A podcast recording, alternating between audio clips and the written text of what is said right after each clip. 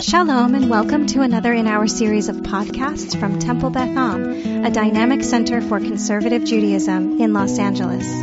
This is meditation and mindfulness with Rabbi Adam Kligfeld. Hello to those who are here in the sanctuary. Hello to those who are here on uh, the Zoom, and good morning to those who are watching on Facebook Live, either on uh, my page or Temple Beth Am's profile. And hello to anyone who might be joining this asynchronously through the Temple Beth Am podcast. But it's great to spend some time with you here, uh, using this language we use often, just claiming these moments for nothing more and nothing less than being with ourself, being okay with being with ourself, and being with ourself as a way of being okay. Um, as you know, most of my meditations done in the Jewish context are in some way related to uh, an image or a theme that is hovering in the Jewish mind, whether it's a calendrical theme or a parsha theme. For many weeks, the meditations I've been doing here on Fridays have been connected to the Omer. The Omer is over. And with the Omer over and Shavuot over, it's an interesting thing to realize that we're heading into a stretch on the Jewish calendar where the next real significant signpost is, believe it or not, Rosh Hashanah. We have two fast days and a period of mourning in between that were uh, you know, imposed upon the Jewish people because of historical calamity, certainly not intended in the Torah. Right? We don't even have any of the minor uh, festivals like Purim and Hanukkah. If you were living in a in a biblical world, once the holiday of Shavuot was over, the next moment that you had a uh, an apex moment in your relationship with the Holy One, where people were going to be coming together aside from just the rhythm, the rhythms of Shabbat, was Rosh Hashanah. It's sort of a parallel to the fact that we are in Sefer Bamidbar, we're in the book of Bamidbar in the wilderness, because we're in a bit of a calendrical wilderness. What does that mean? It means that we have to work a little bit harder than we do during the era of the holidays to find spiritual peaks, which is not to say that our experience of the holidays is always one of spiritual peaks. Sometimes it's burdened, sometimes it's it's relentless. But there's something about the liturgy and the observance that lets us know we're in a different realm than just a regular Tuesday. How does a Jew, whether a Jew is a one who prays regularly and comes to shul regularly, or one who does not, how does one look at the next few months and find within it moments to connect deeply to our religious soul and our spiritual reality. So this meditation is going to be a meditation on meditation, uh, a meditation on how uh, nearby a spiritual peak can be if we allow ourselves into it. And I'm guided here by some of the, the writing and thinking of Sam Harris, who is an avowed um, atheist, but a very committed meditator and neuroscientist, who describes meditation in many ways, including one of the simplest and quickest ways to intentionally curate and craft and live into a moment of spiritual presence. For him, he doesn't need God we are a community of faith. Whatever we may all believe different things, but we we surround our religious identities with faith. For Sam Harris, the notion of meditation is to intentionally put yourself into a place where a spiritual ascent and even joy are possible and palpable and present. That's in some ways what the holidays are supposed to be. Meditation in some way can be that as well. So that was longer of an introduction than I wanted. So now we're actually going to do this in a meditative place. And so I invite you to close your eyes.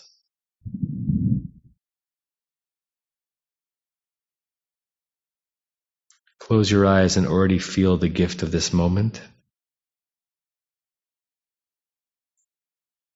Close your eyes and realize that not much has changed in the last 10 seconds in life but everything has changed for you? You're in the same seat or chair and room you were in. You're wearing the same clothing. our cells are always changing and mutating, but we are essentially the same person we were 30 seconds ago. What you have coming up today is still the same as it would have been had you thought about it a minute ago. But do you also sense that you are in an entirely different place? A place very near and very far. A place very near because all it took were some thin eyelids and some attentionality.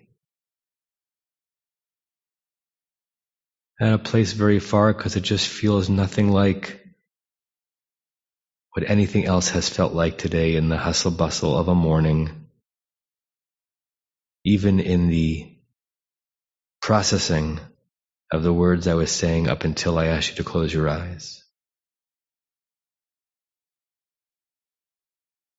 You're in a place where you are, along with me and the others sharing this experience, crafting a fulfilling and deep and resonant wellness and joy. I'll say it again. We are crafting very intentionally a deep, sincere, fulfilling wellness and joy, requiring very few props activating what is already potential within us.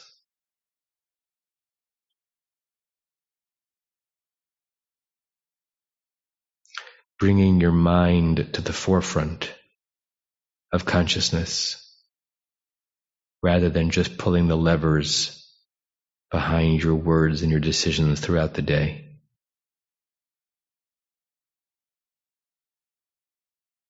And doing it all with luxurious and wonderful breaths. Breathing in through the nose and out through the mouth. Breathing in through the nose and out through the mouth.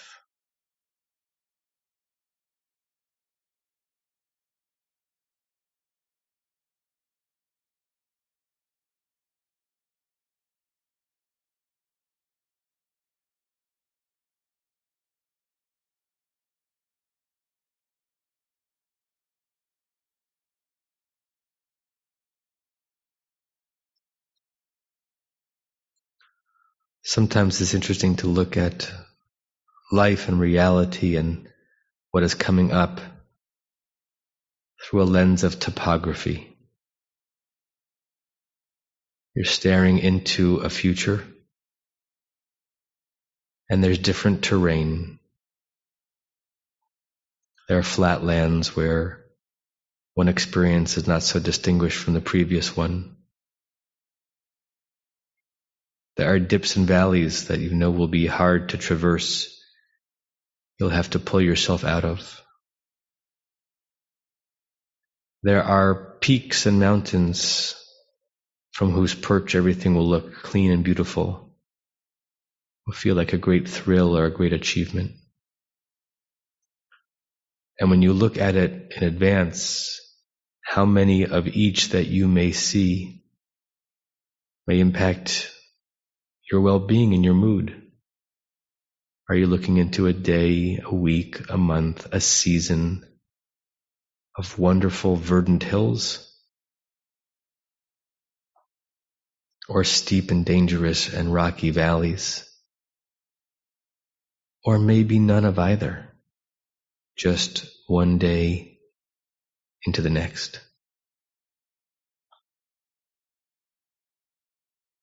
The midbar that you stare into today, looking forward a week or a month, what do you see? And what are the categories that you see?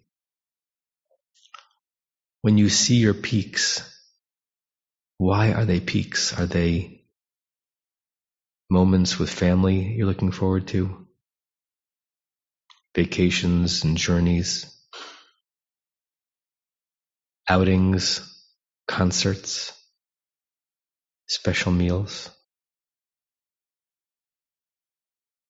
And what represents the valleys? A particular challenge professionally, an interaction with someone that you are not looking forward to, a loneliness, a medical situation.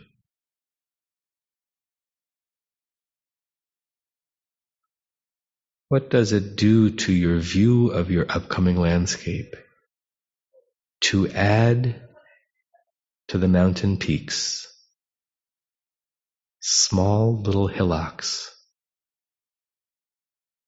that you literally see popping up in front of you, representing each time in the near future that you will choose to use breath and the mind in order to be calm and well, no matter what else your view looks like. These new hills that you see, they do not undo the valleys. They may not change their frequency or their depth, but they may add to your sense of height, to the moments you can look forward to that you can create and craft where you are above you are high rather than low. You are full rather than empty. And you are well.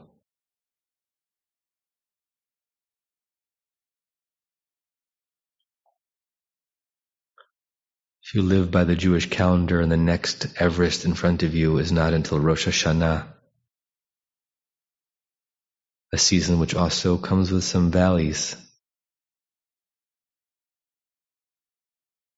Just think of the power you have to add in rolling hills. A power no one can take from you as long as you are breathing.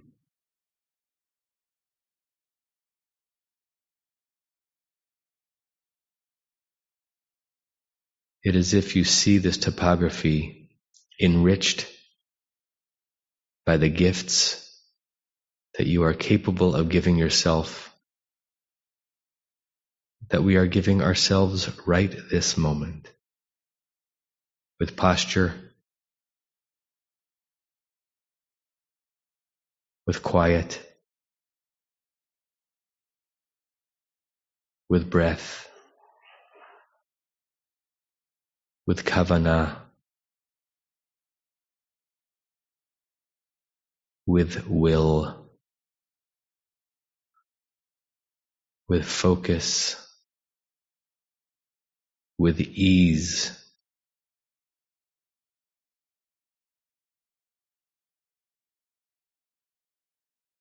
And with a sense that this experience of life is accessible to us whenever we choose to find it. And as I go into the quiet mode of the meditation, just find yourself walking through that landscape, sort of walking through your own upcoming future, seeing yourself climb these new hilltops and trying to imagine, anticipate what it will feel like. Perhaps then converting into a conviction to make them appear.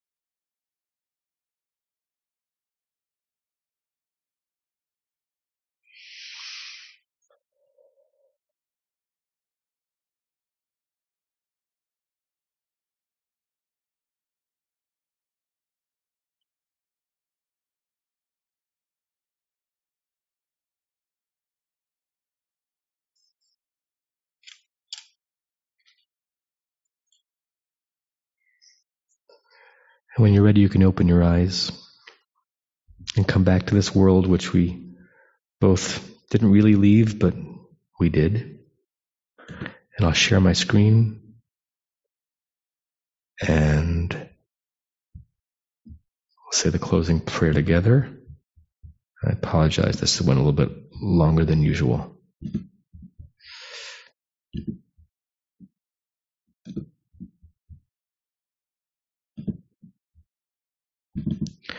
We'll say this three times.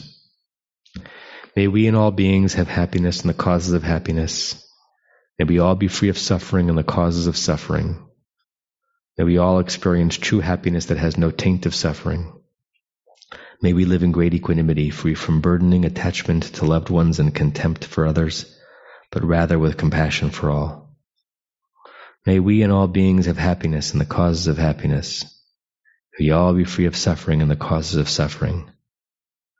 May we all experience true happiness that has no taint of suffering. May we live in great equanimity, free from burdening attachment to loved ones and contempt for others, but rather with compassion for all. May we and all beings have happiness and the causes of happiness. May we all be free of suffering and the causes of suffering. May we all experience true happiness that has no taint of suffering. And may we live in great equanimity, free from burdening attachment to loved ones and contempt for others, but rather with compassion for all. And I say to you all, Shalom and Shabbat Shalom and Namaste, and I hope to see you soon. You have been listening to another in our series of podcasts from Temple Beth Am, a dynamic center for conservative Judaism in Los Angeles. If you enjoy these podcasts, we invite you to write a review on the Apple Podcast site or wherever you get your podcasts. For more information about Temple Beth Am Los Angeles, go to tbala.org.